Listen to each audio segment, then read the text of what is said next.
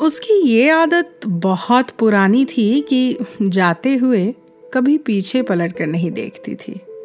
लेकिन मेरी आदत ऐसी कि जाते हुए जब तक वो नज़र से उझल ना हो जाए, मैं उसे एक टक देखता रहता।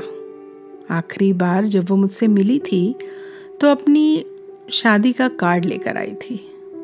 उसके साथ उसकी एक सहेली भी थी। उसने मेरा हाथ पकड़कर ज़ोर देते हुए कहा कि तुम्हें आना है मेरी शादी में। मैंने हौले से कहा था, ज़रूर आऊँगा। मैं गया भी, लेकिन पूरे कार्यक्रम के दौरान मैंने खुद को उसकी नज़र से बचाकर ही रखा। फिर चुपके से खाने के बाद वहाँ से निकल गया। कई दिनों बाद उसका एक मैसेज मिला। मैं जानती थी कि तुम नहीं आओगे मेरी शादी में। मैंने बस यही लिखा कि गुलाबी शेरवानी में तुम्हारा दूल्हा बहुत डैशिंग लग रहा था। बधाई। उसके बाद मैंने उसके किसी सवाल का जवाब नहीं दिया। बारह साल बाद वो फेसबुक पर मिली। ज़ाहिर है, कुछ बातें भी हुई।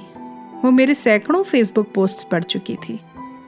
इस बीच मैंने अनुभव किया है कि अब वो बदल गई है। जाते हुए कभी मुड़कर पीछे न देखने वाली वो लड़की अब पलट कर देखना चाहती है।